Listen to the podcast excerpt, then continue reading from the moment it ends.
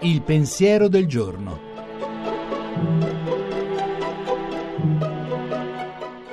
In studio Gianni Valente, redattore dell'agenzia Fides.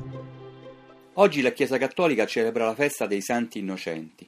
Sono le vittime della strage degli innocenti, i bambini sotto i due anni che secondo il Vangelo re Erode fece ammazzare a Betlemme per essere sicuro di eliminare anche Gesù che era appena nato.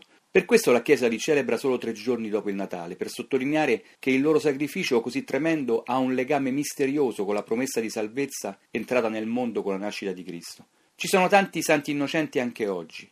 Li vediamo negli scenari di guerra che magari giocano tra le macerie delle loro case, che riescono perfino a divertirsi tuffandosi nelle buche create dai colpi di mortaio, che si sono riempite d'acqua e che loro usano come se fossero piccole piscine. Non c'è niente di più insostenibile e inspiegabile del dolore dei bambini. Basta pensare alla pena e al senso di impotenza che ogni genitore prova quando i suoi piccoli stanno male.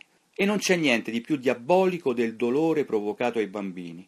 Ne hanno accennato nelle loro parole di Natale sia Papa Francesco sia Bartolomeo, il patriarca ecumenico di Costantinopoli, che ha chiesto di fare del 2017 l'anno della sacralità dell'infanzia e nel suo messaggio natalizio ha raccontato della predilezione di Gesù per i bambini. I santi innocenti del Vangelo sono i primi ad essere uccisi a causa di Cristo senza neanche saperlo. Sono il fiore dei martiri, come scrive il poeta francese Charles Peguy. Vanno in paradiso senza aver neanche avuto il tempo di fare del bene. E Peguy se li immagina che giocano anche lì, usando le corone del martirio per il gioco dei cerchietti e allietando così il cuore stesso di Dio.